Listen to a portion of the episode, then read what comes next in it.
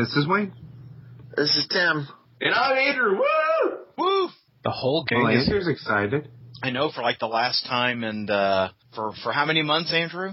I like two weeks. Oh, and how this be the last time for uh uh, two and a half months, three months, Okay. something like that. Yeah, yeah, because uh, Another Shit. another another semester of nose to the grindstone. we're, we're sending know. Andrew out on special assignment. So, Are you? yes, Is it better than what I'm doing now? special assignment. He's he, he's going to be embedded in Afghanistan, finding out uh, you know what the comics uh, you know uh, community is like there. That sounds like a horrible assignment. I, I thought we I- were I having him go underground to recruit for Chicas Locas next season Gigas locas. for the spring menu. That's right. That's right. that doesn't sound like anything I could comment on even if I was doing it. Well, you know, he's going to be he's going to be undercover, you know, in Afghanistan, embedded with a group of Afghani comic book writers. And I think maybe I'll just stay where I am and just keep going to school. Maybe. maybe. no, no, no, no. You've always said that you would die for your passion. You know, Did I? Wait, what? What? What, what was this? we're going to hold you to that because imagine how much our ratings will pop when you know comic book podcaster Andrew shot dead in Afghanistan. When, when, when, did I ever say that I would die for my passion? You have recording, you have audio evidence of this. I, I'm sure I've got, I'm sure I, I have clipped that together. Yeah. Andrew, we've all got audible. You've said whatever we want you to say. Don't know. I don't. I don't use the word passion very often, except for then. God. Uh, last piece of the puzzle done. Well, Andrew, start growing your beard out now and sign all of those things that I sent you because they'll be worth money soon. Absolutely. you hear this one that says "power of attorney" here on it? yes, Okay. especially that one. The sucker said what? what? There you go. So, uh, Paul, Yes, sir. you're like less than, you know, six days, you know, from hopping on a plane and coming to Texas. To Paul McGetton. Uh, Again, uh, it's like a WWE event. Paul McGetton coming to Dallas, Texas. two go in, one come out. And it's Paul. It's a cage match. And Paul's got the claw. yeah, I'm excited. I am freaking excited. Yeah, well, you know, the good news is, is we're supposed to have snow and ice while you're here, so. Yay. That's fun. Because I just, you know. and you got snowed in this week, didn't you? Yeah, you know, I live in uh, Hampton Roads, Virginia, and we got about, I don't know, 10 inches or so. Oh, yeah. And, uh, yeah. and I'm bringing those 10 inches to Texas. Um, no, so yeah, I got snowed in. Work closed a couple days this week, and so uh, it was, uh, you know, I had, I had a little bit of cabin fever because I was sick last weekend too, so I didn't really go anywhere for about a week. but you, ha- you have, uh, you know, recovered from the Paul funk, right? Um, ish. Uh-huh. I, I will be fully recovered by the time I I come to Texas. Okay. Okay. Well, I have some good news for you. Um, you, know, you bought and- another bottle of whiskey? no, well, I, you know, I we we have decided that uh, you know this would be a good time for us to go paleo, gluten free, and vegan. So uh, you know, I think you'll enjoy the uh, kale that we're serving uh, when you arrive. Yeah, I'm looking forward to that. I'll, um, so I, Kale. this might be a good time to tell you I'm staying in a hotel, Aaron. mm. I contacted, yeah, I contacted Richard Dreyfuss's people, and they're just going to let me stay there. you stay with Richard Dreyfuss. Stay with Paul, Richard. that that would ruin your plans to stop up all of Aaron's toilets. I can still do that. And you know what? If they're going vegetarian, vegan, whatever, they'll do just fine without me. yeah, yeah. So yeah, I, uh, I'm looking forward to having you in town, Paul. Yeah, I, so uh, you know, I've laid in I've laid in supplies. I have picked up Coke Zero. I have picked up Kraken rum. Mm-hmm. Uh, you know, I, I think that I'm ready for Paul. you've done well, Padawan. and I've got the warming massage gels, so we're good. Yes. Well, really, that's all you need. But you know, just for the folks who don't remember, I will be attending. De- well, Aaron will be with me, unless I, you know, kill him and assume his identity. Uh huh. Uh-huh. In which case, it'll just be Aaron Head in quotations, attending uh, Dallas Sci-Fi Expo next Saturday and Sunday in um not sunny Dallas, Texas. um, I'm going to meet Stephen Amell from Green Arrow Aaron's going to meet the Bionic Woman and the Six Million Dollar Man. Lindsay Wagner and Lee Majors. Very excited. And of course, Judge Dredd will be there, Carl Urban and Peter Weller Robocop. And Richard Dreyfuss, your roommate. Yeah, and my roommate Richard Dreyfuss. Who, Actually, who, Richard, Richard Dreyfuss is staying here with us. yeah, I mean, and I gave him fifty bucks, and he said I could call him Bob all weekend. So, Awesome. Awesome. and uh, Karen Gillan from Doctor Who's going to be there. Now she's grown her hair out. I'll meet her. If she's still bald, I'm going to pass. Every time I, I hear her name, I keep thinking of Kieran Gillen. You know. If Kieran Gillen were going to be there, I would actually probably be more excited. Yes. Yeah. um, but this is at the Irving Convention Center. Um, you know, look out for Aaron and I. We will be the handsome ones. exactly. And uh, yeah, I'm, I'm I'm really excited about it. It's going to be a good time. And you know, in preparation for your visit, Paul, I decided to go ahead and have internet. Oh, well, that's good because um, otherwise I would not be happy. You know, Here, af- after, I think we speak for all of us when we say the fuck. well, you know, after we recorded on uh, Saturday last week, uh, I had uh, the local cable company come out because I had uh, acquired a new TiVo Roamio Plus that I was installing and was having some lines moved around, and so they got here at 11 a.m. on Saturday morning and left at 8 p.m. Saturday night. And when they left, I had no cable, no internet. And uh, he said to me, um, "I'll come back tomorrow," and never heard from him on Sunday. so Monday morning, I call, and they set me up with an appointment. So uh, I think it was Tuesday, Wednesday afternoon. I think it was Wednesday afternoon. Uh, I stayed home from work. Same guy comes back out and he and I wind up getting into an argument because you know one of the issues that we were having is we couldn't get an HD signal into the house and we couldn't get a stable internet connection. And you know he's like, well, you know, uh, you know, there's really no way to test that HD signal unless I set you up with a Time Warner uh, cable uh, DVR. And I'm like, nope, don't even bring one in my house. I said I've got TiVo boxes. I don't need to know how it works with a Time Warner DVR. We're gonna we're gonna figure this out on TiVo. And and I said, and why can't you use the uh, the digital box I've got in my office? And he's like, well, that's a TiVo. And I'm like, God damn it! You know, we've been talking about this since Saturday. And I walked him back, and I'm like, that's your box. You know, their their HD box. And he's like, oh, I didn't realize you had that. I said, I need you to listen to me when I'm talking. You need to listen. I'm the fucking customer here. Why don't you leave? And he's like, "Excuse me." I said, "Yeah, you and I are done." I said, "You know, you you have spent 15 hours on this job and you haven't been able to figure it out. Please leave my house and send somebody who knows what they're talking about." So he sends supposedly his manager.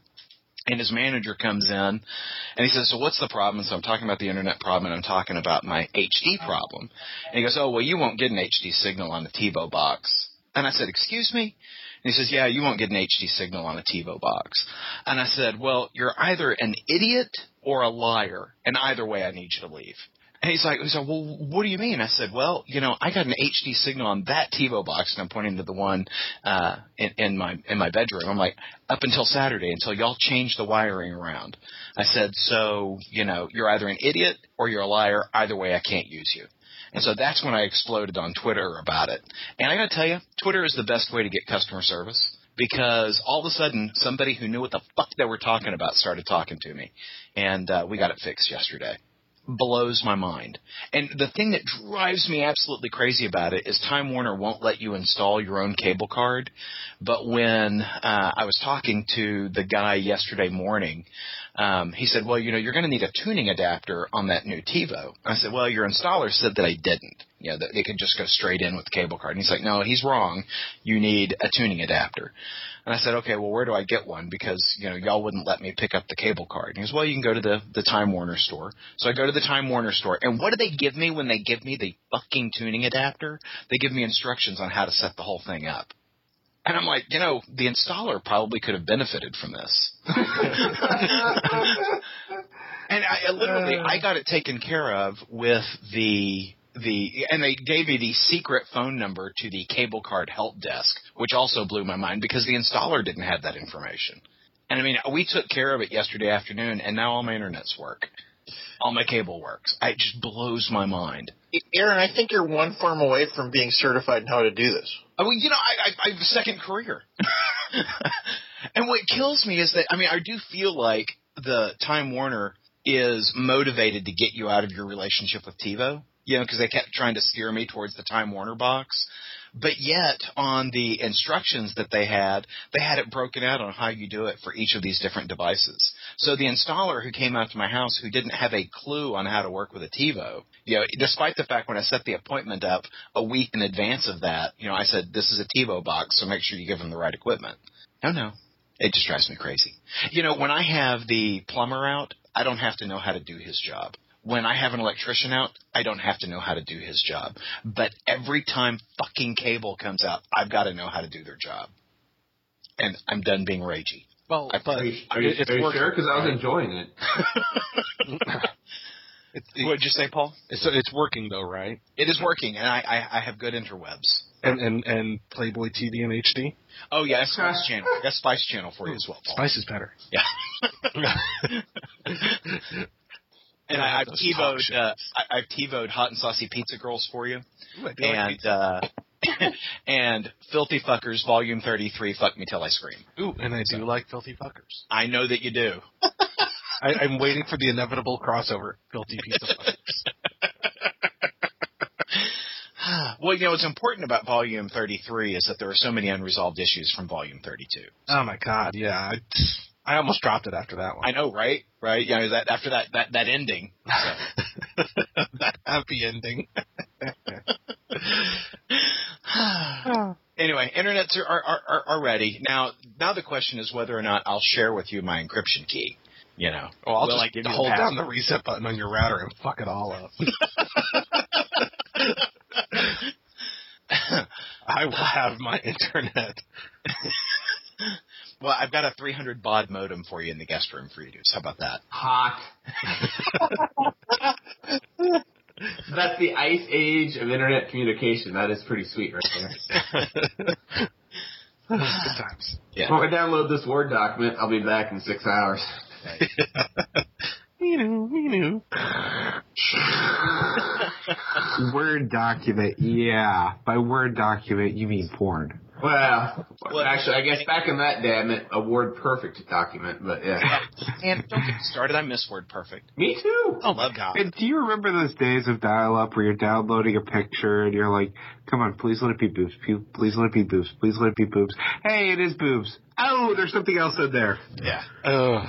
Because you'd, you'd watch while the picture would uh, Yeah, appear line like by line. line by line. Yeah. You had to work for your porn back then. You I had also- Tumblr back in those days. I, I also miss DOS I do miss DOS. because I understood how to use it really well. Yeah. Yeah.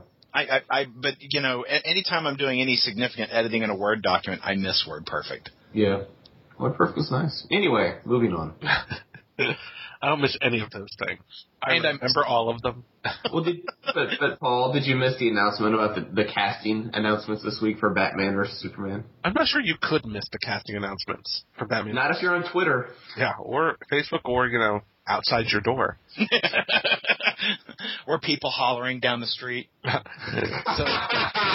kid, a kid ran by ringing a bell, screaming at the top of his lungs. Eisenberg is coming! Eisenberg is coming! So, big casting announcement this week. Much like when they announced who was playing Batman in the upcoming Batman vs Superman, uh, they have announced who's playing Lex Luthor, and it's no one that anyone was rumoring about. um, which just seems to go, which just seems to show you that none of the rumors about Batman vs Superman are going to tr- turn out to be true.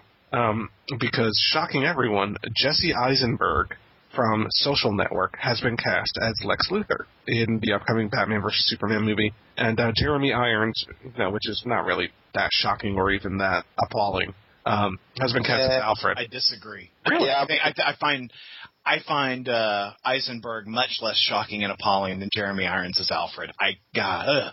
I, I cannot abide Jeremy Irons. I'm not a huge fan. I will. I, I will admit, I'm not a huge fan. I wish they had gone with like a Sam Neill or someone. You know, Yeah, there, there are plenty of old British guys that could play. Alfred is supposed to be a warm, charismatic character, and I get none of that from Jeremy Irons. Jeremy Irons, I, he's a he's a, a passable bad guy, but he's generally you know chewing the scenery so much that I have a hard time enjoying his performances. Yeah, so I'm curious if all of these announcements are supposed to hype people for the movie, because every time they announce something, oh, I worry more about the movie. Well, you know, I'm not gonna lie. The first time I heard Jesse Eisenberg as Lex Luthor, I'm like, really? And then I thought about it, and I think it's a good choice. I uh, I, I actually support the decision. I think it's a choice. I'm, I'm not going to say whether it's a good or bad choice. I think it's a, it's a choice, and maybe even it's an interesting choice. But I think Jeremy Irons is just wrong-headed. I, I, I think that's just a spectacularly bad choice. It, it, it's so funny that everyone's complaining about Jesse Eisenberg, and we're harp and, and you know we're on the Jeremy Irons side of things. I just can't stand that guy. He's weird. Yeah, I, I mean, I just, I can't, I honestly cannot think of a performance where I, where I said, I really enjoyed Jeremy Irons in that movie. Not the Dungeons and Dragons movie because that was just awesome. Uh, certainly not. Wow. Uh, yeah. He had a he had a good he had a good like uh Law and Order episode I saw once.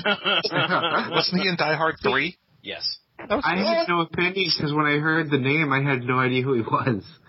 I mean, I when I went out and looked and saw, yeah, I've seen him in a bunch of things, but I didn't know the name. You know, I, I, I, I watched the Borgias, um, despite Jeremy Irons. Huh. You know, Wow. because he played the Borgia Pope, but, uh, I, I just, man, I do not care for that guy.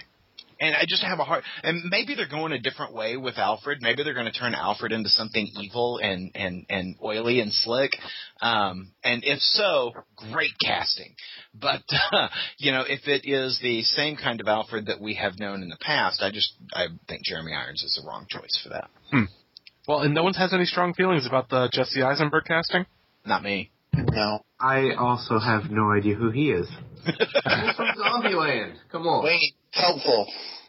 I Zombieland, don't Social know- Network. I haven't seen Social Network. I do love Zombieland though. He was was in- he's the he's the guy with the rules. He's the guy running around with Woody Harrelson. That's Lex Luthor. Uh huh. Yep. Wow, that's a horrible casting choice. well, keep in mind, i- i- if if you've seen Social Network, it's actually not a bad one. My problem with it is Jesse Eisenberg. you know, he, he's the same age as Henry Cavill, so that's not really an issue. Except that he comes across as more boy genius than man genius. So I, I guess it depends on you know which way they want to take Lex. You know, they might maybe they'll just you know he he was a smart kid and he's young and Well, and maybe they don't have to be contemporaries. I mean, they don't they don't have to have known each other like they did in Smallville or you know the original Superman story. But uh, uh, I, it's not a choice that bothers me. I, I think it's an interesting choice, but it's not a choice that bothers me. I think he would look like a pretty good Lex with his head shaved.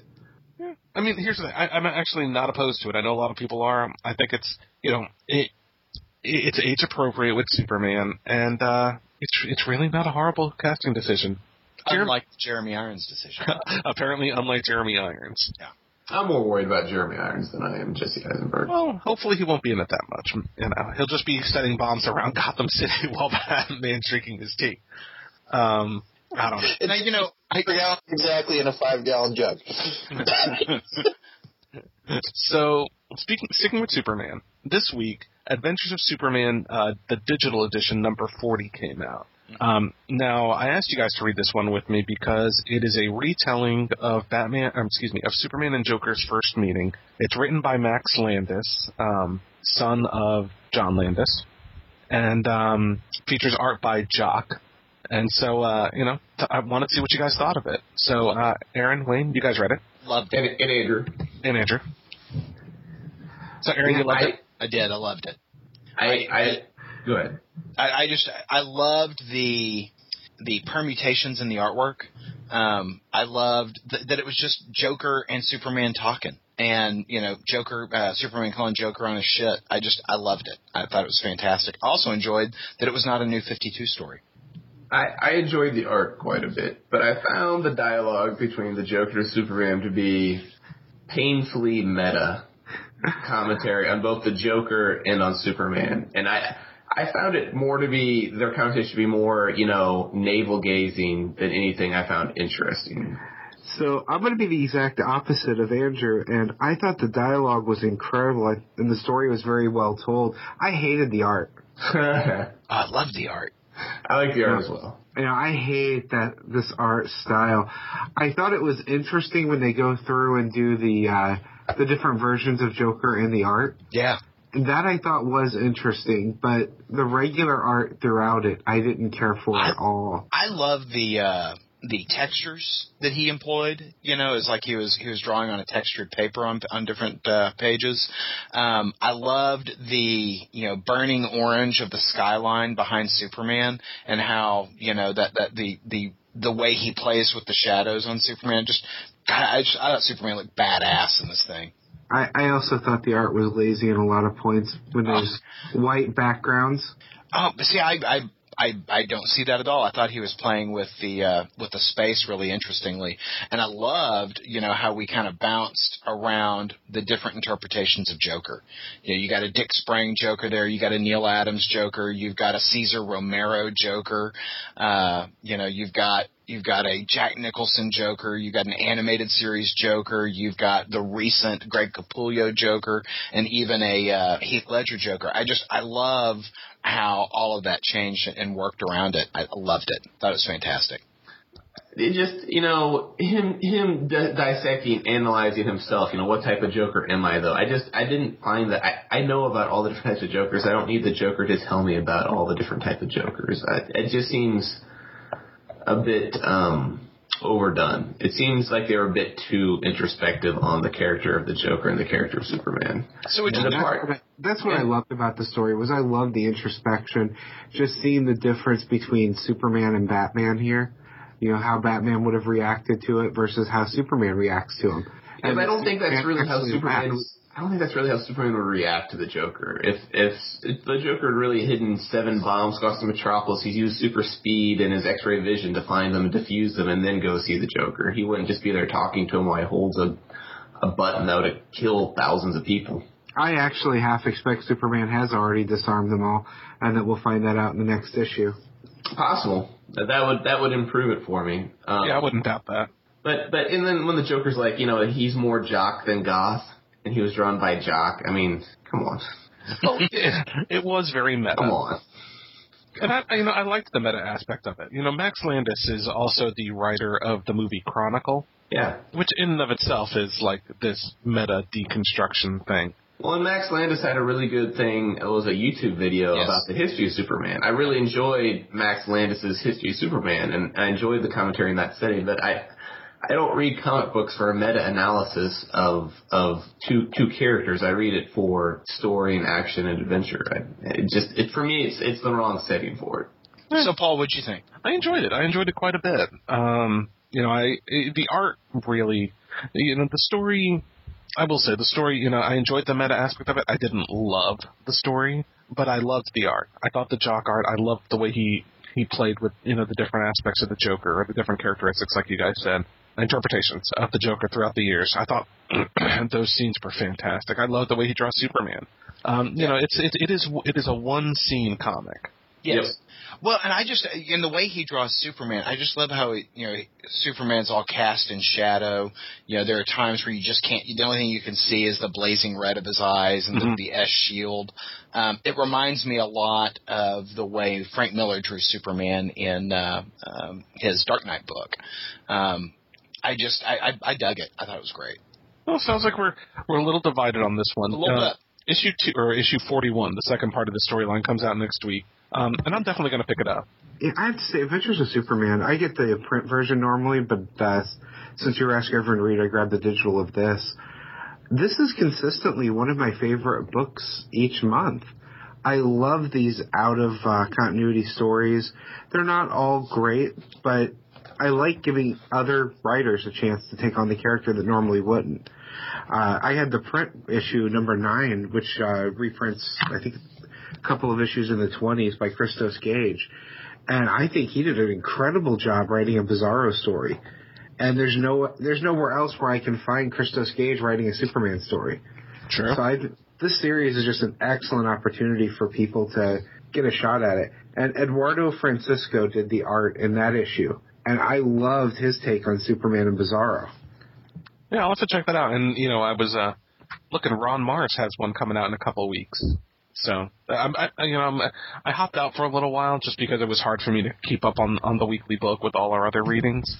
But um, yeah, at it's a good first I was buying. At first I was buying the digital and the and the print ones, but I've hopped out of the digital. I'm just getting them as they come out in print.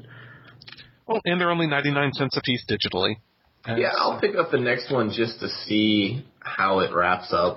I'm not Oh. necessarily excited about it, but it's only it's only ninety nine cents. True, but we don't care about your opinion because you're not here next week. So, ooh, Paul, no. don't don't don't don't hide your pain behind behind Well, hostility. none of us I, I are know here you're next sad. week. Oh yeah, none of us. That's also that's a good point too, Wayne. Thank you. No, no, you'll all be here via the clip show. Indeed. I know. Hey, Aaron, is this the clip show where we're gonna have Paul and that April Fool's um, bit on? Is this gonna be the time? Possibly. Oh my God! I can't Don't give him to ideas. He's still editing it. You know, considering how often Andrew's uh, gone, I think I need to make an Andrew soundboard and give it to you. and then you could just edit in clips from Andrew saying crazy things. I will great. die for my passion. I will die for my passions. There we go. Done. Aaron Head and Paula Ponte are a beautiful couple. That's true. yeah, I wouldn't. That, that's really not hurtful at all. No, it's not. It's just it's just bizarre. Holy No. crap! There's a ladybug crawling across my desk. It's just true. That's right. Truth is bizarre sometimes. So, That's very uh, true. I don't know how we transition from that to Batman and Robin Annual Number Two. I, I I don't know, but we just did it. I know, right? So, uh, Batman and Robin Annual Number Two, uh, by Pete Tomasi, Doug Mahnke, and a little bit of Patrick Gleason. Uh, we find a way to work Damian Wayne into the into the Batman and Robin Annual, even though he's been dead a year. Yes. And so, and so Bruce Wayne, as he does, uh, is digging around in the secret spaces above, uh, you know, Damian Wayne's bedroom. I don't know what prompted him to go up there, but uh, he finds a box hidden up in the uh, in the attic that says, you know, the Robin Cave, no bats or butlers allowed, with a little box. And uh, the box is addressed to Dick Grayson. It says, "Payback for Grayson," telling me that long, boring story about his first week as Robin. And so we get to hear about Dick Grayson's first week as Robin. What you think, Paul? Well, uh, Tim, why don't you go first on this one since you didn't talk about the last book? Um, I thought it was a pretty nice story that I paid too much money for. Yeah, so DC released a bunch of annuals this week, and they really need to get out of the habit of releasing so many annuals on the same week because they're five bucks a piece. Um, yeah, so this one was five bucks, and uh, I don't know, you know, I, I so now we're in the New Fifty Two continuity, and in the New Fifty Two continuity, Dick Grayson became Robin at sixteen. Um, you know, which explained, you know, so he would be in his early twenties right now, and so. Yeah. yeah, like twenty. Well, it's Batman's been Batman for six years, not five. Right, but he's but, but this was five years ago is when this was set. Oh yeah, so I guess he would be yeah, he so he would be 21, which you know I'm okay with.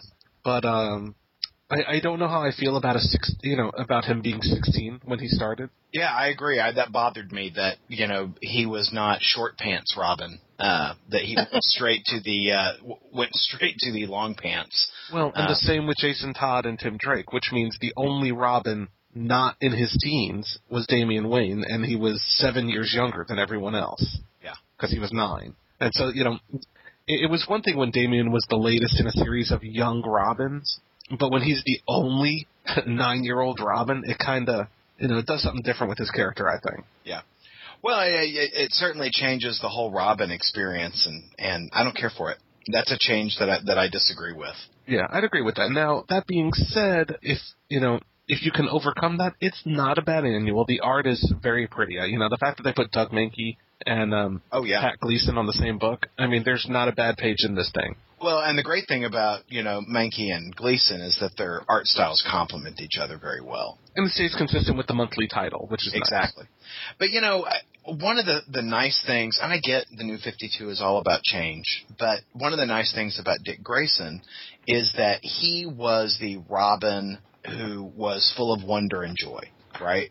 And he was full of wonder and joy, you know, largely because you know you pulled him over as a child, not as a young man, and so you know him being 16 years old um, really kind of changes that dynamic you know? And yet they still over in the pages of batman and forever evil they talk about you know what a positive you know uh, good person dick grayson is. And i don't deny that but i think part of that is because you know we, we had that perspective of dick grayson because of his origins as a very young superhero, as being the child superhero partnering with Batman. And so I hate that we've lost that in the new 52. I agree. I agree. So, I mean, if but what did you think of the? Uh, I mean, was that? I mean, that just took away from your enjoyment of the title entirely. No, I, I, I enjoyed the book. I, I actually did rather enjoy the book, but I mean, the whole time I'm going, I, I just have a hard time with the fact that his first adventure as Robin was when he was 16 years old. yeah, it's certainly different. And I, I do think that it changes his tragic background. You know, I think it is much more tragic for a child, you know, seven, eight, nine years old to lose their parents versus being, you know, 16. Don't get me wrong, still a bad thing. True. Well, and they Uh, have have they established when his parents died? I mean, I just assumed that it was at that time. I don't think they've done like it- set an actual age, but yeah, he was definitely a teenager at that point. In some of the Nightwing flashbacks, we've seen his parents. We've seen that around that time. Well, and we haven't talked about it, but DC has a new ongoing coming out called Secret Origin that delves into the New 52 origins of each of their characters. And Nightwing will be in the first issue, so maybe we'll get a little bit more explanation there. But um, I mean, as far as you know, a first week Batman, you know, a Robin story, I thought it was good. You know, I enjoyed seeing Damian Wayne again. And yeah, I know he's been dead for a year, but you know, Pete Tomasi is one of the few people that can write him correctly. Right. So you know, you you get some good Damian moments in this book, which was nice. Was nice. Is the is the Two Face story arc over now? No. No, one more issue. Okay. and it's a damn good story arc. Yeah, I, I'm I'm very much enjoying it. But I believe the next one is going to be Batman and Wonder Woman, um, a Batman and Wonder Woman arc. So it goes from Batman and Two Face to Batman and Wonder Woman, um, and they'll be searching for the person who has stolen Damian's remains. So Damian's still very much a, a central character in this title. Um, his remains are anyway. So also um, out this week from DC Comics, we said they released a bunch of annuals. Um, it was Earth 2 Annual 2, which featured the Earth 2 origin of the new Batman. Um, now we talked. I, I don't know if we talked about it on the podcast, but DC accidentally leaked in previews who the new Earth 2 Batman was. I think we talked about we either talked about it here or we talked about it on uh, Batman with Aaron and Polly.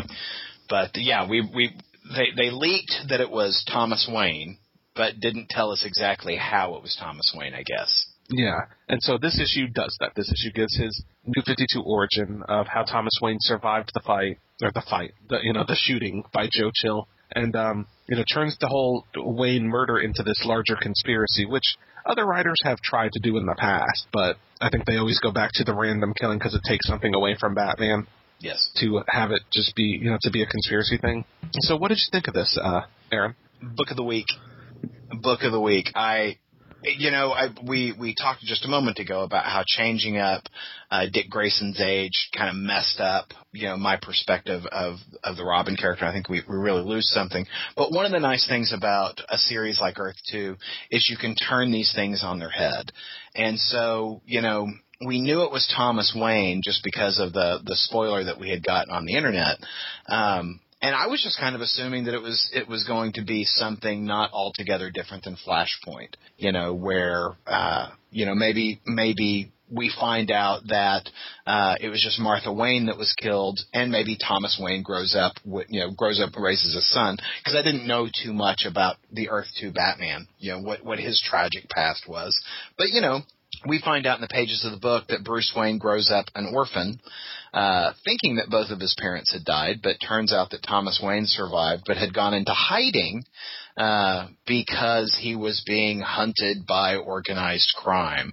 And he was being hunted by organized crime because, you know, he was hanging out with mobsters and, and enjoying the, uh, the lifestyle and hooking them up with drugs because, you know, he's, he's, uh, Thomas Wayne, you know, respected, uh, doctor there in Gotham City and he's got the good hookup on the drugs. Did, And, did- uh, that- were you at all shocked in the panel where it's him and Martha in the bed with the gay couple? Uh, uh-huh. Yeah, was no, like, I mean, oh. I'm, we I'm can, shocked just hearing you guys talk about it. Well, and we completely changed the fact that, that Thomas and Martha Wayne are not the uh, the the Ivy League, you know, uptown uh, aristocratic couple that that we have known them as.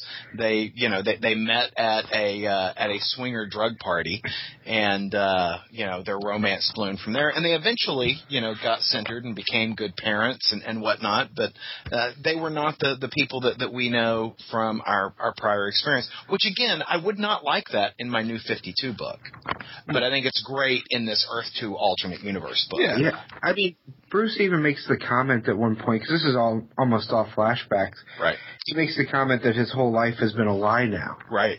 and you couldn't do that in a regular Batman book, and I wouldn't want him to do it in a regular Batman book. But as this kind of Elseworlds type story, that really works. Yeah, no, I thought it, I thought it was fantastic for this story, and you know, the, the we're getting the whole story because Thomas Wayne is telling the story to his new uh, compatriots. You know, you got Lois Lane uh, as as the Red Tornado robot, and you've got Hawk Girl, and he's letting them know. You know, I just thought you needed to know who you're working with. You know, um, and I just thought it was great because we see this sordid past that Thomas Wayne has, and his redemption story. You know, Thomas Wayne, who, you know, he became all about vengeance, and in becoming all about vengeance, he lost his son. He he didn't get to fill that that uh, that role of of raising his boy. Instead, he had you know the family butler raise his boy, and you know he he never is able to reconnect with Bruce because Bruce won't forgive him. And so the way he honors Bruce is after Bruce dies, he becomes the Batman. And of course, the only way being a you know a, a six, 60 year old plus man uh, to become the Batman, he's got to take the Miraclo. You know, so you know he, that's why this Batman's a little bit more super than our Batman is. hmm And I just I thought it was very enjoyable. Yeah, it's a very because it takes place in Earth Two. It is an extremely good story. Yeah. It's like we both like we all said. It's not something that could work in the regular you know Batman continuity, but as this alternate continuity, especially since Bruce Wayne is dead in Earth Two, it works extremely well. Yeah. Um, Yeah, and I have to say, I uh, I love some of the artwork in here, but I've always I really have liked the Earth Two Batman costume they have for him. Oh, it's great. And that page near the end where he's standing there in the costume, but the mask is off Yeah. and shadows are on his face, that really defines that character. and I dig, you know, one of the issues that Bruce had with uh with Thomas Wayne is that he was taking the Miraclo, and he's like, "You're an addict," and so. um you know, they said, but but to be Batman, you still need to take this drug. You know, uh, Red Tornado. Lois Lane asks, and he's like, yes. And she goes, well, does it have a hold o- over you? he says, yes, it probably does. But I'm 60 years old. I couldn't do this without it, and it doesn't matter anymore. Everyone I love is dead. Uh, you know, and, and he follows that up with, in a big scene, a big, big, big page of him walking away from them. I have no one left to disappoint. yeah. I just, and I was like, boom! I, I fantastic origin story. you know, Tom Taylor, that guy can write a book, and Yeah. uh, this he did a damn good job with Earth Two Annual two. And it would have, you know, what I, what I love so much about the story is it would have been very easy to just fall back on the Flashpoint story and Mhm. just dub that over here. But no, he made it his own thing, and I dug the hell out of this book. He, he, it's like an Earth Two. It's like Batman as directed by Martin Scorsese. Yeah. you know, star, starring like Robert De Niro in the '80s. Yeah, he just needs the big hats. Yeah, and like Lorraine Bracco or something as as Martha Wayne. You know, I mean, it's just it, the the you know the the life he lived, living with Right. crime and the sex and the drugs, and you know now he's an older gentleman. So it's good stuff, really good stuff. Definitely check it out. So I went to Target this week. Did you? Yes, I went. Well, not not not when it was snowing, but prior to Did- snow, prior to snow Did begin. you did, did you buy some Superman stuff? Um, no, there was no Superman Oh. stuff to buy this week, Oh, but they had Superior Spider-Man action figures. Really? And not only that, I found out there are two different Superior Spider-Man action figures out now.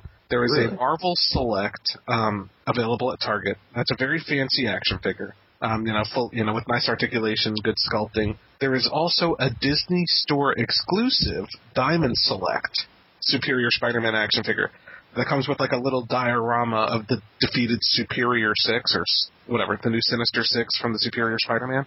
Um, you know, both relatively recent, like within the last week or two, have been released. Huh. So, I mean, you know, we've got two brand new Superior Spider-Man action figures out there. You know, right near the end of the run. But And did you pick them up?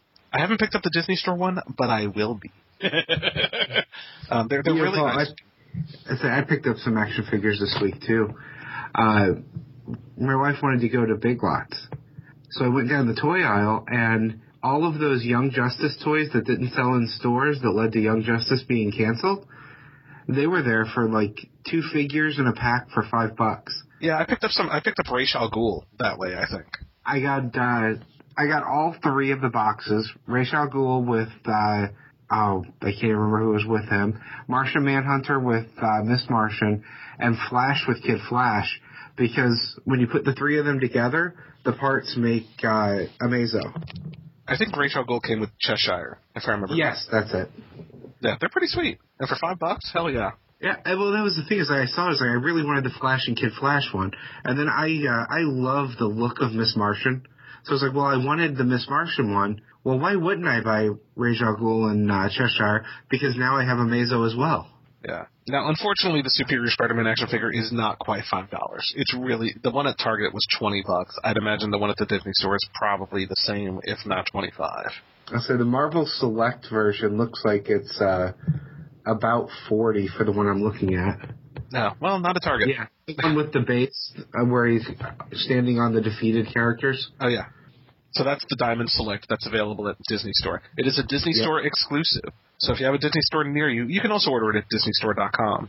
But um, yeah, I, I, will, I will pick it up. It's it's a, it's a nice looking action figure, and uh, you know it's a limited time run on you know on- on Spider-Man of a you know a run that we've relatively enjoyed. So it'll be nice to to look back on in a couple of years and remember this run. Except for Superior Spider-Man issue number twenty six. I hated the hell out of this issue. What did you hate about it, Paul? Yeah, I'd be curious to hear that too. I just, I, you know, I, it, it was just a whole bunch of stuff happening in the issue, but it felt like it felt like so much happened in the issue that like nothing was given any kind of weight. It just kind of all happened. It was just like a like a checkbox, and it just it really did not succeed for me as an issue. Um, you know, there was Green Goblin and Hobgoblin. You know, let's let's fight. Okay, let's fight. Oh, now I'm the now I'm the lead. Oh, but it's not really the Hobgoblin, and it's like I don't know. It just felt like there was a- bunch of stuff happened, but you know, and then there was the Avengers thing. You know, the Avengers confronting Superior Spider-Man. Like, we want to confront you, and he's like, "Screw you guys, I'm leaving." You know, it like it like there was a whole bunch of build-up, and the the payoff to some of the things they had been building up was ineffective for me. See, I enjoyed the issue, but I had some issues with it. Like, uh, at this point, I don't think there's any way that's Norman Osborn. And I'm getting sick and tired of the, uh, the obscuring who's under the goblin mask. Yeah, I mean that scene where he pulls off his shirt and he's got the concave chest. I'm like, he didn't have that during Dark Reign. I don't think. It's like, if that's their proof that it's Norman, take off the mask. I mean, the mask is on because it's not Norman. And we knew that wasn't, you know, I, I pretty quickly picked up that that wasn't going to actually be Kingsley under the Hobgoblin mask. So we're seeing two goblins fight, but they continue to obscure who that actually is. If the payoff is that it's Norman, I'm going to be hugely disappointed because it seems it's obvious that it's not Norman. Well, it is Osborn. You know, he he does say "say my name" and he's Osborn. So it's either Harry because there's one point where he says something about your crazy son or something like that, and I'm wondering if it's Harry Osborn's son. But I don't think. Normie isn't that old. We've seen Normie in pages recently Yeah. So I don't. I mean, because he had a babysitter. it is an Osborn, but I have a feeling it's not Harry Osborn. I mean, I'm sorry, it's not Norman Osborn. You know, and then they've got the Peter Parker thing, where you know Otto Octavius has pretty much wiped out 90% of Peter Parker's memories. And you know, so you've got Peter Parker like, oh my god, my life sucks. He took out everything. No, I'm Spider-Man and I'm strong. And it's you know like it was a whole like this issue was a whole bunch of that. You know, like oh Hobgoblin's dead. Oh, but it's not really Hobgoblin. Oh, the Avengers are going to confront Spider-Man, but no, Spider-Man says screw you guys. Like Well, I've been It was a frustrated with the pointless whole Avengers thing for a while in this title, where they'll decide, okay, it's time to bring him in, and then they'll have a conversation and do nothing. yeah, I mean Okay, it's time to bring him in again, and it's just there- there's no payoff to the Avengers. Yeah. I don't want to see him in the book anymore. Yeah, I mean, how was that a cliffhanger? We have to bring Spider-Man in, and then all they do is confront him and say, "Hey, you know, uh, we noticed you did some shit. Why'd you do it?" Well, because I wanted to, and uh, I quit. I mean, basically, that's all that happens. They don't like trap him down. I mean, how many times do they need to confront him to say, you know, you don't really seem like Spider-Man before they say you're not fucking Spider-Man and tie him to a chair or something?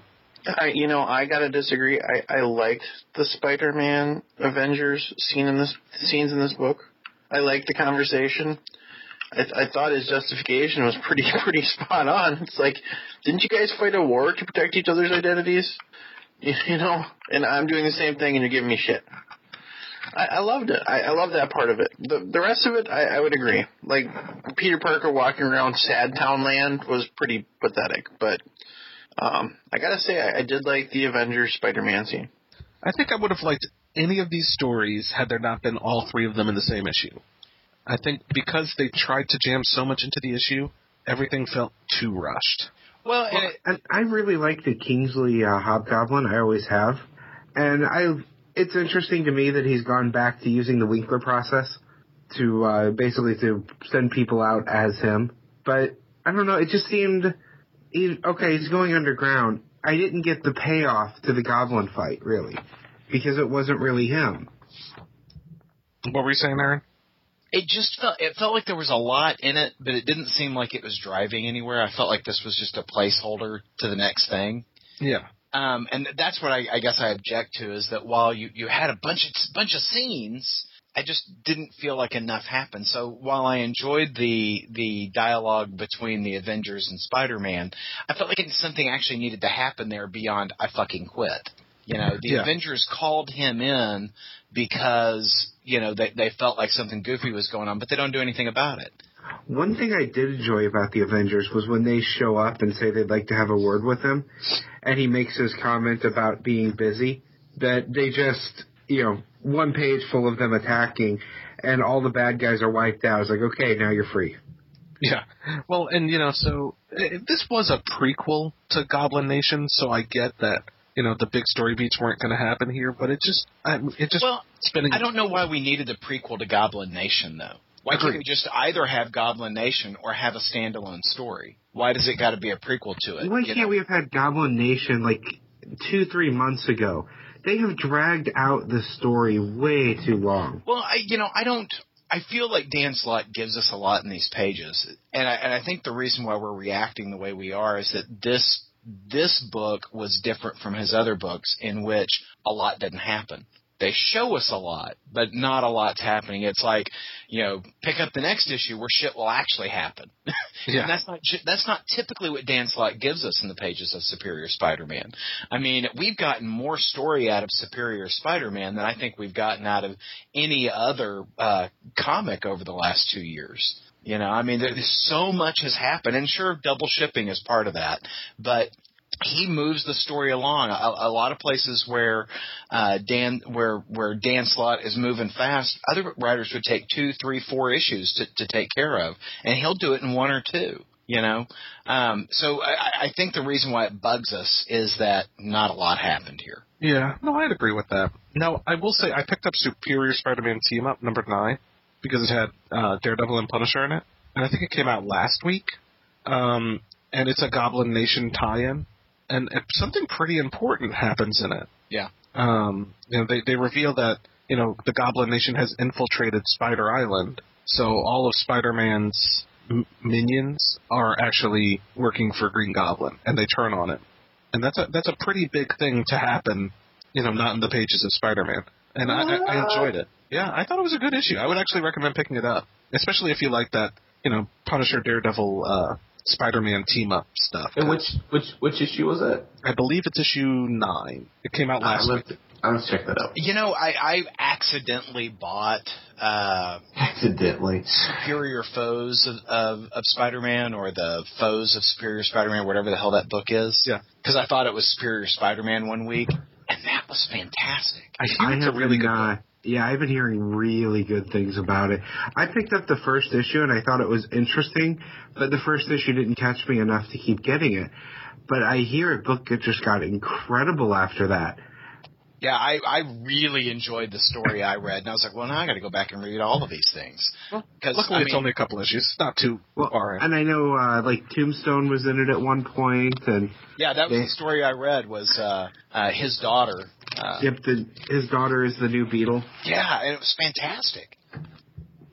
You know, I, I got past my initial dismay of crap. I, I got suckered into buying this damn book, and uh, you know, it wound up actually being pretty darn good. So it was a, it was a nice surprise. Did you see that there's a new Spider-Man graphic novel coming out? I did not see that, Paul.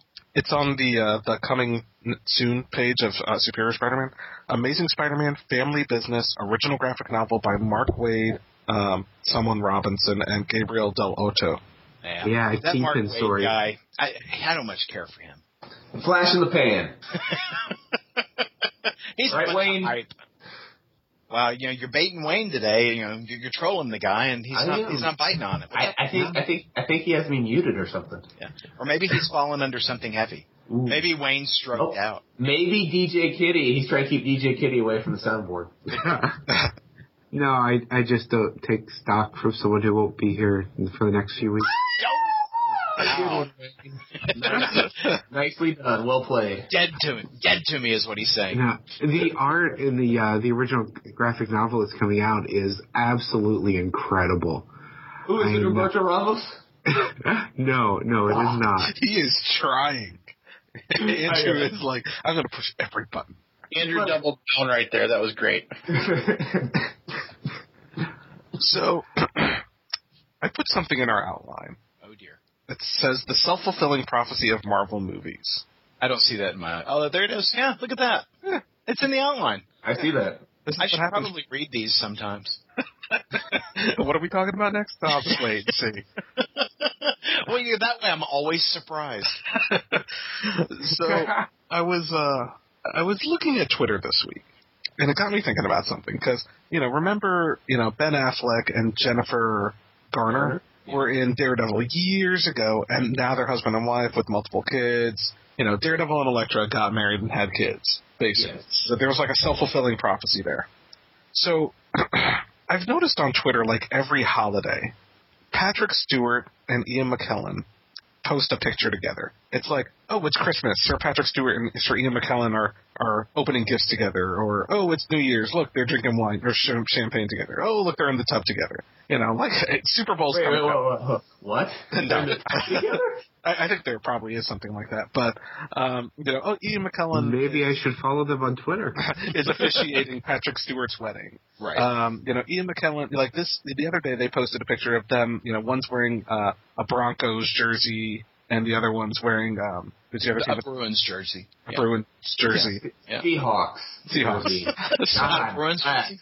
one's No. wearing a Seahawks jersey, one's wearing a Broncos jersey. You know, it's like Patrick Stewart and Ian McKellen are going to watch the Super Bowl together. And No, you no, no. They, they've No, what it was is it says it says time for football, and that it's awesome because Patrick Stewart's holding a soccer ball in his hand. yeah, yeah. I mean, I know it's you know it's done God, in I love that. but they're you know they're, they they post pictures together like all the time because I guess they become like best friends. Yeah, they're they're huge buddies. Yeah, but uh, you know, given the self fulfilling prophecy of these Marvel movies, do we think that at some point they're going to have a disagreement and Patrick Stewart's going to end up in a wheelchair? I think that's exactly what's going to happen. And they're going to become bitter, bitter enemies over And ideology. I think that you can extrapolate that that as to a metaphor for our relationship, Paul. Because at some time you'll be my most hated enemy. Do I get to be the Magneto in this relationship? No, I'm afraid not. What? You're gonna you're gonna be the paraplegic. I don't like this. and nobody nobody wants to be a paraplegic, Paul. But I'm afraid that you're that guy. Me and Patrick Stewart, we're going to be hanging out in our wheelchairs playing basketball. That's right. But and you know, This is- you know, what, you, what happened to this discussion? What is going on here? We'll, we'll be at Fear the Con, walking up the stairs into the con, and you won't be able to go up because it's not ADA compliant. It is no, a they do. plan. They do. It is ADA compliant. They have a ramp, but there's no, there, there'll be no ramp for for Paul. for Paul. Yeah, We, we will make sure there is a ramp for Paul. there will be no ramp for Paul. Is that because of Paul's I need somebody to be eaten first in the zombie game. Hey, Aaron, Aaron, are you saying that Paul, the ramp, the Paul, the ramp is not going to be available to Paul because of his ethnicity? Is that what you're That's saying? exactly what I'm saying. Wow. Exactly what I'm saying. Can we make that the show title? No ramps for Paul. I don't even know how to do the show art for that. It's my hated enemy, Paul Aponte. This is where the, the the the the podcast splits down the center. People will have to make a choice. Are you Team Paul or are you Team Aaron? So I'm Team Uh, Aaron. Can I be like one of those? Yeah. Can I be like one of those guys who flip flops halfway through the story? Yeah, so, So, so I think that's what's going to happen between those two. My wife yesterday, Aaron, asked a question that uh, you'll find amusing. It's like, so are you going to do horrible things to Aaron since he made you a double amputee in his zombie game? and you said yes, of course. Oh, you know, I, I've I've thought poorly about this because if Wayne's in my zombie game, that's slot three, and I'm going to be in his Ghostbusters game in slot five. This was poor decision on my part. huh. when, when you make a prequel character, just remember that. I'm really looking forward to that Ghostbusters game. Even more than I was earlier today, I'm now really looking forward to that. Ghostbusters. I don't even know how to transition back to comics. Here, I'll, here you go. Thor! Let's talk about Thor! So, uh, Tim, we did not get to chat about uh, Thor: God of Thunder number seventeen, which uh, wrapped up the Malekith uh, storyline uh, that we had had been enjoying, where we had the you know League of Realms. You know the you know marching into Svart Alfheim to to take care of this whole Malekith situation, and so As as one does. as one does. Yes. Right. Um, and so before we hop into Thor: God of Thunder number eighteen, let's talk a little bit about how that wrapped up. What did you think of that storyline? Um, well, let's let's start off by saying that after God Bomb, I think it'd be very hard to keep to keep the same bar. Uh huh. And so uh, there was a lot of things I liked about the Malekith storyline. I liked the the League of Worlds or whatever Thor was running around with. Mm-hmm.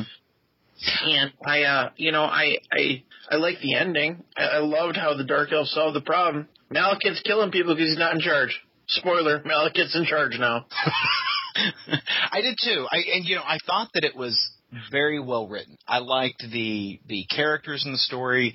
Um, I liked the twists and turns. I mean, there were moments where like, well, you know, Thor is really acting out of character, but you know, uh, maybe this is what's going on, and then you find out that it's not what's going on. And so, I mean, I enjoyed those twists and turns, and you know, you you found yourself asking those kinds of character questions. Um, I liked the not so veiled uh, uh, riff on the Lord of the Rings. You know, I mean, I, I get that, and, and and I dug it. What I really hated about the book is that um, the I felt like the artwork started pretty strong, and wow, they barely made it across the finish line. I mean, Yeah. I, I thought that that particularly in the final issue of that of that series or that that story arc, the artwork just went way off the rails, and I, I was like, man, you know, like on uh, the God Bomb and God Butcher stories in, in uh, God of Thunder, I you know I, I want to have those in hardback. I mean, I thought those were beautifully done, and I started off feeling the same way about this story, but the the artwork ended so poorly. I don't I don't want it on my shelf. You know. I was I was a little sad that he didn't kill that troll. I was hoping that Malekith had, had had ticked him off so much that he finally snapped and just went Viking right. for a moment, and I was like, "All right, let's do this." Yeah. It's Well, like, and- he's a dirty troll, so right or wrong, had it coming. yeah, it's Yeah. it's a troll. I mean, it, Yeah. that's a freebie. Yeah. Fuck that guy. then when, when then when it was revealed that he didn't do that, that that was all part of how, tricking Malekith, I'm like, okay, well played, but I'm I'm suddenly you know a little sad that he wasn't that in emotionally invested that he lost his he lost his marbles a little Right. bit. right. So Okay. speaking of uh, Thor, Tim, are you going to pick up Loki, Agent of Asgard next week? No, nope, I have no interest in that. That's disappointing. 'cause Actually, I'm going to get it. I uh, I think the I wasn't planning on it, but the preview in that uh, the Marvel Now stuff was really good. I'll pick it up. Wait. So, uh, moving on to Thor: God of Thunder uh, number eighteen. What'd you think of that, Tim? Uh, Man, if you thought the art in the last one was bad, Yeah. I uh, I got news for you. It's a little worse here. Yeah. And you know, again, wanted to like it. you know, I thought the. I thought the writing was a lot of fun. But, oh yeah, But I was one of the worst drawn dragons I've ever seen. If if a if a dragon humped Free Willy, Yes. that's that's what you get right there. Yeah, it was weird. It was it it did very much look like a cross between a killer whale and some kind of dragon. Um, it was odd. You know? Thor Thor looked like he was wearing spaghetti hair for Uh huh. half the book. Yeah, he had Rasta hair. It was You pretty know? terrible. I there like I said, I, I agree with you. There were good there were good story elements to it, but I think the art just just made it fall flat for Yeah, me. I mean, there were moments that I just really wanted to enjoy. Like, you know, uh, I dug the fact, you know, Thor has always got his daddy issues, you know, and it was nice to see that the dragon had daddy issues as well. Yeah. You know? and uh, um, and then there's that scene where you know the dragon gets all drunk and uh, has you know been dancing with one of the village women, and you know he's he's got her in his hand, and he's like uh, he's like you know. No one's getting harmed, old friend. We're just having fun, as all just as we did before. And he's like, "Right, Gudrid? Gudrid, wake up." I keep shaking her, but she won't wake up. and then he just takes a bite out of her. and I, I mean, the writing was fantastic, and I could see where they were going, but the artwork really uh, hindered achieving what they were trying to achieve. And I just hate that that they're not getting you know some of the top notch artists to work on God of Thunder because it's such a good book, and I, I really think feel like they're screwing Jason Aaron's over because you know he's doing the work. Well, Esad Ribic is coming back to the title. That fucking time. Where the hell's he been? Um, God damn it! I think I need a fucking explanation. He had a, ba- he had a baby. He was taking Simla. Um, he has Texas Time Warner cable. Aaron. Ah, he couldn't upload his pages. that's right. That's right. He had no interwebs. You can't get high definition. It's your box, dude. Well, what can I tell ya? So, are you guys uh, afraid that the art's going to kill this title off? I think that's a. I, I don't have any idea what the sales are in this book, but I, you know, if if they were to keep rolling out the the kind of crap that they have been, I will. I'll drop it. And by crap, you mean crap art. Yes, yeah, because Yes. I mean, the writing is fantastic. I just the the artwork's not there to support the the fantastic art. Agreed. Well, you know what? You know what comic has really good art? Art. What's that? Atomic Robo. A, a, God, I love the art in Atomic Robo, guys. tell me about Atomic Robo and the Savage Sword of Doctor Dinosaur. Sure. So this is volume eight, you know, in the uh, Atomic Robo series, um, you know, written by Brian Clevenger and, and drawn by Scott Wegener. Um, and Paul, you read this with, too as well, as well, right? I did. I did. Um, now, before, before we go into the thing, I do want to preface that you know they announced on their their uh, web page that this was one of the lowest ordered volumes of Atomic Robo, if not Yeah. the lowest, which Right. was shocking to me because it's the Savage Sword of Doctor Dinosaur. Yes. And how could you not want to? Who who doesn't love Doctor Dinosaur? Well, I, I do know that we didn't get preview copies of this run either, so we couldn't do you know reviews and stuff like that. So I mean, we did you know we did purchase it issue by issue because Yeah. I mean we're Robo fans, so I was you know. But typically, what I do is I read the press copies and then I buy the trade paperback. Right. But you know, I was excited about this one. So what do you think, Andrew? Well, at first, I'd have to say Volume 8 has a distinctly different tone and pacing than the previous seven volumes of Atomic Robo. Typically, my impression is experience is that the other volumes have been kind of uh, they, they've had a general storyline to most of them after volume one, but they're they're kind of fun and light and and you know don't have a driving overall dramatic plot going to them.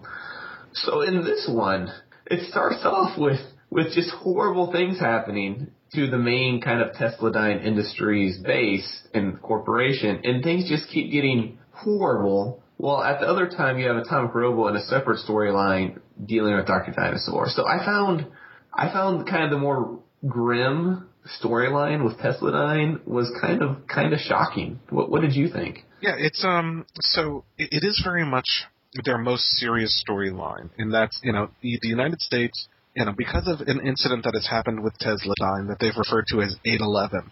Um, you know, Or, or the or, or the Hishima incident? or the Hashima incident, you know, an accidental incident, um, you know, caused by Tesladyne Industries' uh, carelessness. Um, basically, the United Nations wants to take down Tesladyne. And- Well, sort of. sort of. So, so what what it is is it's and the thing is that you get a lot of this from reading. Like the TV will be on the background. You'll hear these news clips about what's going on in the greater world. So you're kind of piecing pieces together. They don't lay out the story. You don't see what happens at the Hishima incident on page. You just get this all from other people's perspectives on it. But you know, there was apparently Atomic Robo had been stealing nuclear weapons from both the Soviets and the Americans for 50 years. I don't know if that's true, but that's the storyline that, that, you know, kind of the public opinion's going with. And it was discovered on this island called Hi- Hishima, and there's still six nuclear weapons missing. And so obviously a lot of people think that Tesladyne might have them. And, and the United States investigated and, um, you know, then dropped their investigation of Tesladyne. But it's kind of provided, it's, it's, it's created vulnerability for factions not friendly to Tesla Tesladyne and Atomic Robo to to be able to act out against them in this kind of period of confusion and, and anger and, and uncertainty. And so, and someone does, you know, and so there's, Oh my God, it's awesome! yeah, so there was an assault on Tesladyne, um, in like, in the, simultaneously with, uh, you know, Robo and some action scientists trapped in this, you know, Middle Earth, not Middle Earth, but more like Ho- Hollow Earth. Hollow Earth. Um, you know, where Doctor Dinosaur is, you know, creating a time bomb, and Yeah, I mean, it, it, it, and the Doctor Dinosaur storyline is very much in character with, with all the previous uh, Robo stories. You know, it's got such great lines as "Your face is a cryptid." it's it's, But- it's it's a good. St- I mean, it's I would say out of all the Atomic Robos, it is the most tightly plotted.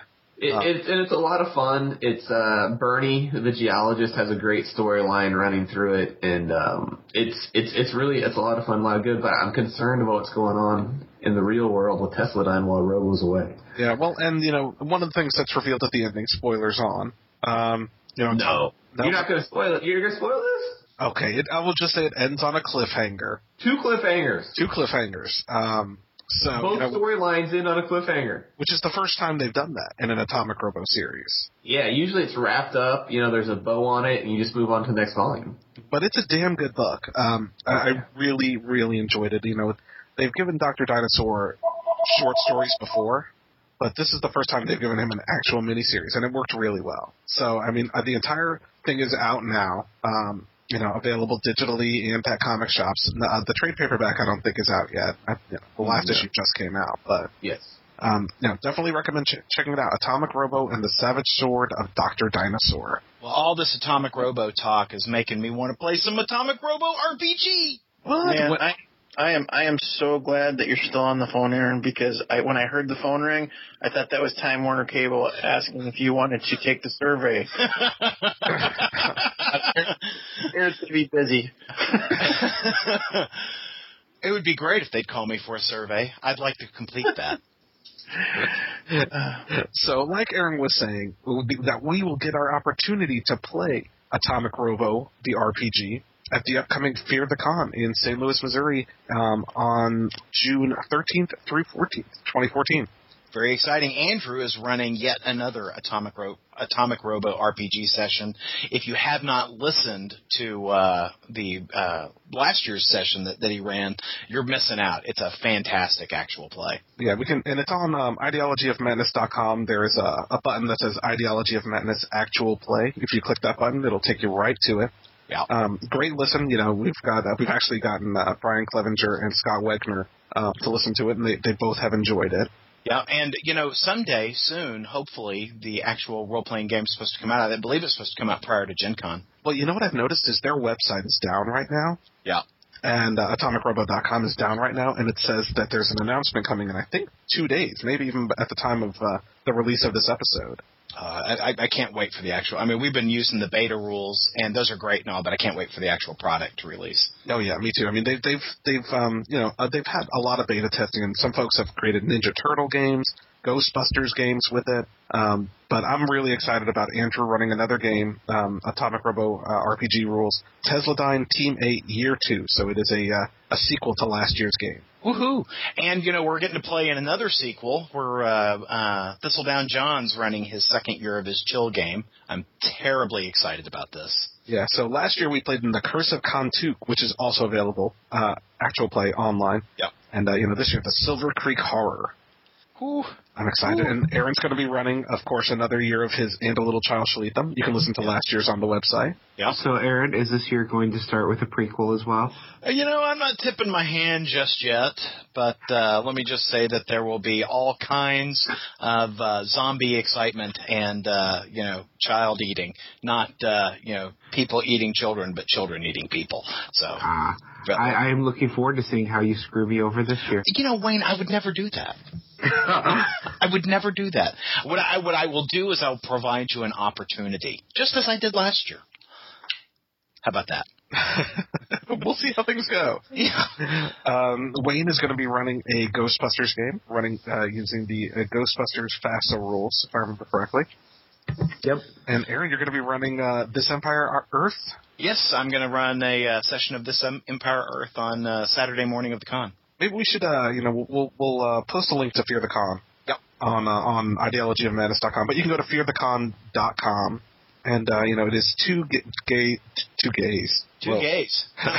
Two gays of gaming. The gayest days in gaming.